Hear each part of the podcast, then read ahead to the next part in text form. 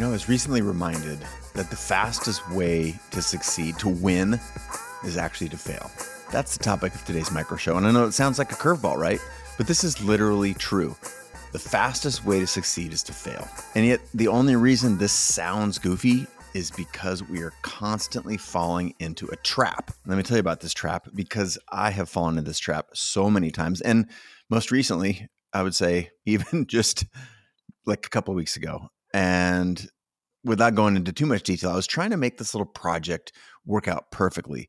And what the project was is I was installing this golf simulator at the studio and where I go to work every day. And I was doing all of the calculations on paper. I had all the lists, you know, all the from all the vendors, and I had the little a document that laid out all the all the furnishings, what goes where, how, and all of this was before I had taken any meaningful action, right? These are lists and notes and diagrams. And yet, when I finally got started, after all these oodles and planning and doodles and everything immediately fell apart. And this was, uh, to be fair, I had like, there's weeks of doodling and noodling gone into this thing, but I wasn't actually taking action. And when everything fell apart, this is what I remembered. It's this common belief that all of the decisions need to be made ahead of schedule and, in fact, in the right order to get us to the outcome that we want. Now, this is true. Our belief, this is, this is a belief that we all bump up against, not just in, you know, golf simulators for our studio, but in all the outcomes that we want in life. But that is actually the trap you see, what's in your head is conceptual. It does not have to do with atoms and the real world, right? It's not real until it gets out of your head and into the world in some incarnation, right? And the real world, this is the most beautiful and glorious factory for mistakes. And I say mistakes because mistakes actually are the things that propel us forward. So much so, this real world is the glorious factory for mistakes. So much so that even the idea of avoiding mistakes, that's a lie that's sold to us by suckers who believe that that is some noble pursuit. Now, I am not saying that a decent plan isn't helpful. Do not misinterpret what I'm saying here. But the reality is that most of us plan way too much and then we get bulldozed, we get steamrolled when something doesn't go as planned. And yet, the world isn't about avoiding mistakes, it's about recovering quickly, right?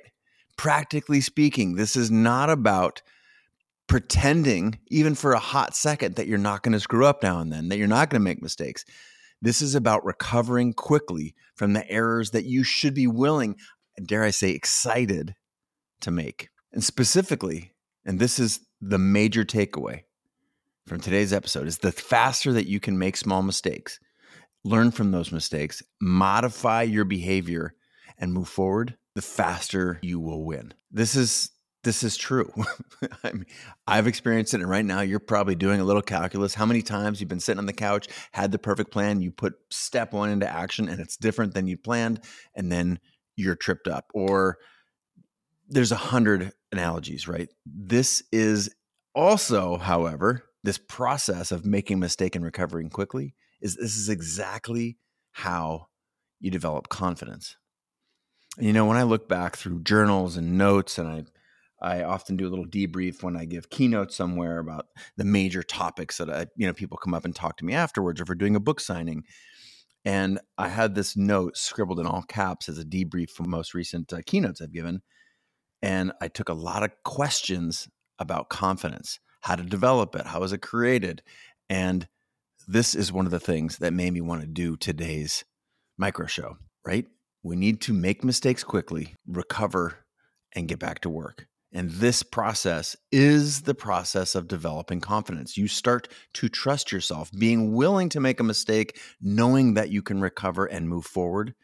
That's what confidence is, right? It's trusting that when you make these mistakes, that the recovering quickly and I'll, I'll, even say so gracefully is the mechanism for moving you forward the fastest. It's counterproductive, I know, because we've all been taught that good people, smart people, talented people, hardworking people don't make mistakes. That's just not facts. The facts are that the best in any category, the hardest working, the highest performers make mistakes quickly.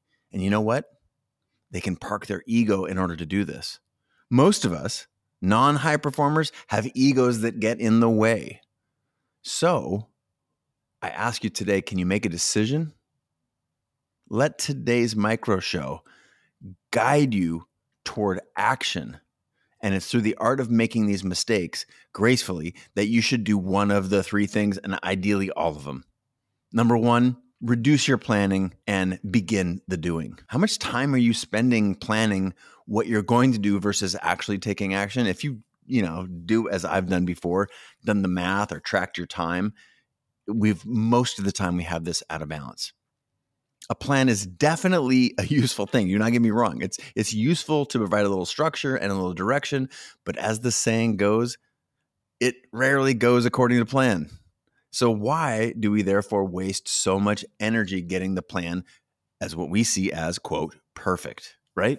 We know now that that's not happening. That's not the right way of proceeding. Let's instead this week and again bullet point number 1 here, what can you do? Let's get a direction and put it into action. Let's be willing to revise and mold the plan as we go. And then it's not if we get lost or if we get distracted or if we get off track, it's when. Let's take a beat, take a quick step back, evaluate, and move forward again as rapidly as we possibly can. Progress is only made by doing. So let's target 10% planning and 90% doing for whatever is your next project, something that I want you to engage in this coming week. Okay, that's thing one reduce planning, increase doing. Number two is a little bit of a catchphrase here. It's okay to sell lumber, but there's a lot of value in the sawdust. Fine question to say, well, what do you, what do you mean by that, Chase? I've talked about this for a long time. Uh, and I think my my friend Jason Fried, uh, you may remember him from his book Rework. Uh, he's also a great podcast episode with him. Super super smart guy.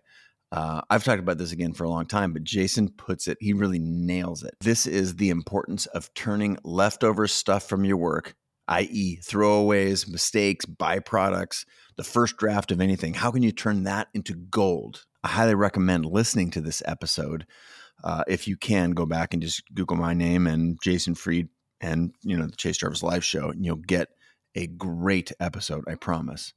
And again, the punchline here: okay to sell lumber, but there's real value in sawdust. Sure, if the lumber is the product that you're setting out to make, what have you? What can you learn from all of the mistakes, all of the the extraneous stuff that doesn't go into the final product that's laying on the ground? These are the outtakes from your photo shoot. You probably learn more from the outtakes than you do from the final pictures. All right, that's thing two. Number three, let's embrace the near win. Now, to be fair, near win is not my phrase. I'll get to that in just a second, but I love this concept and it's something that I've employed, I'd say pretty recently, actually. This is this mentality has evolved for me.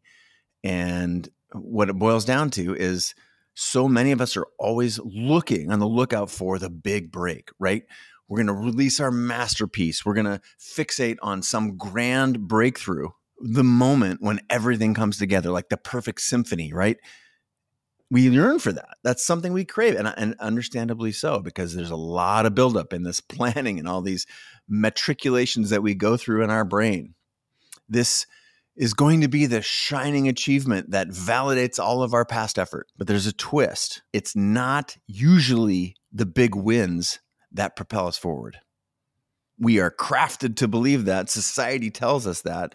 It's when you know this particular filmmaker has their their big break to the box office smash but uncommon wisdom a little bit of science said that that's not actually true in fact it's really the near win this brush with imperfection that holds the key to growth and development. So, what do I mean by that? What's the near win?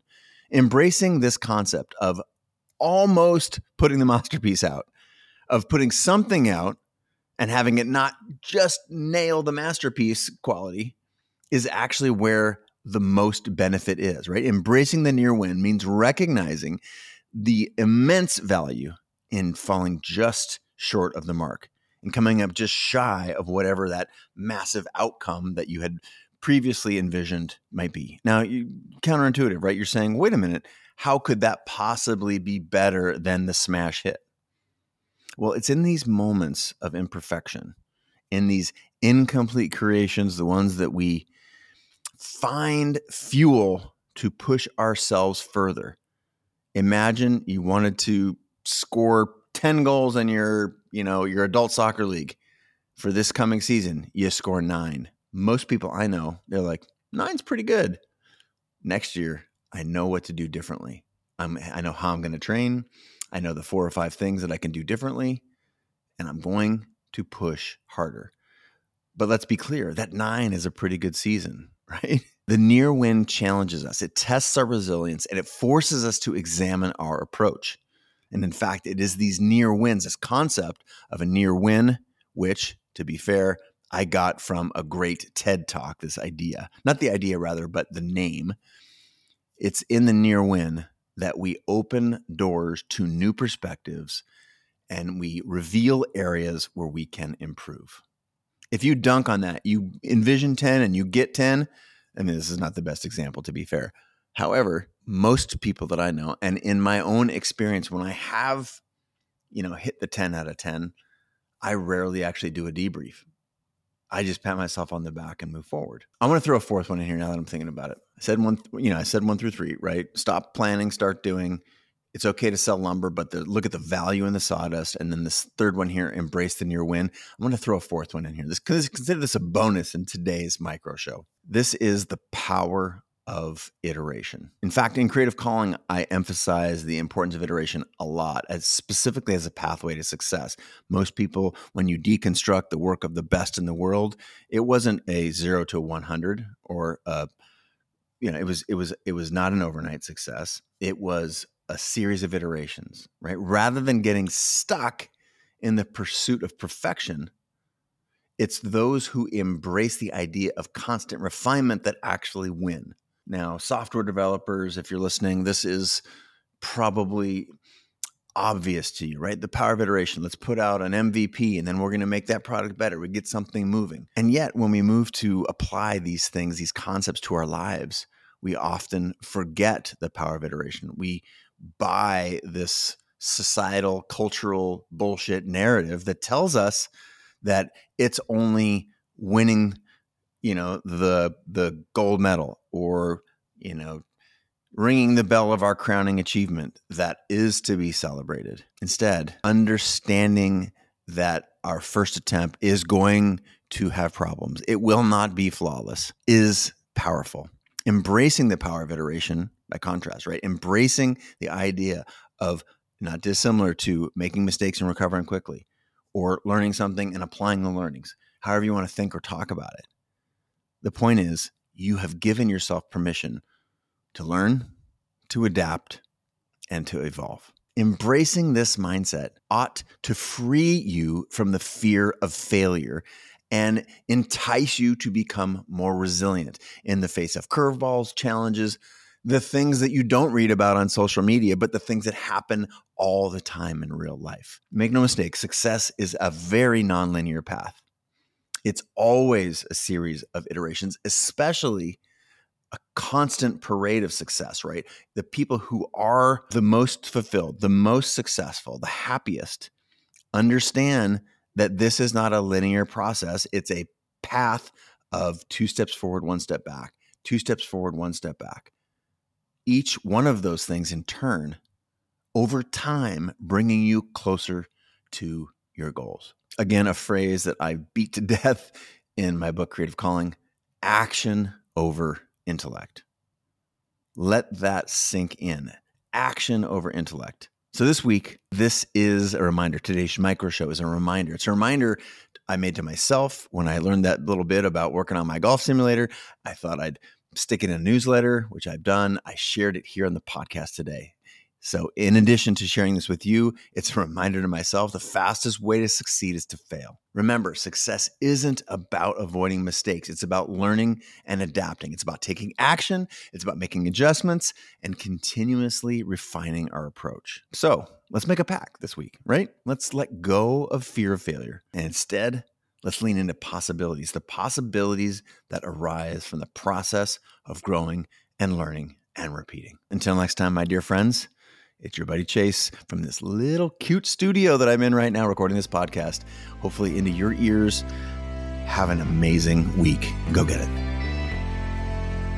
All right. Hey, before you go, thanks so much for listening. And if you got value from this show, chances are your community will too, right? In the particular lies the universal please share this link to the show with a friend or mention the show on social. That is a huge benefit for us in hopefully in exchange for providing value to you. I want you to know that I really appreciate your time, the attention, anything that you give to the show, and the questions that you ask our guests, either on social media or through my text community. All that is pure gold. This community, like any community, is a testament to that old phrase a rising tide floats all boats. And by elevating one another, by sharing and resharing this show, the tidbits that you learn and the experiences you take away, all of that has a collective, massive positive impact on the world. So, just a quick thank you. I appreciate all the effort you put into sharing this show.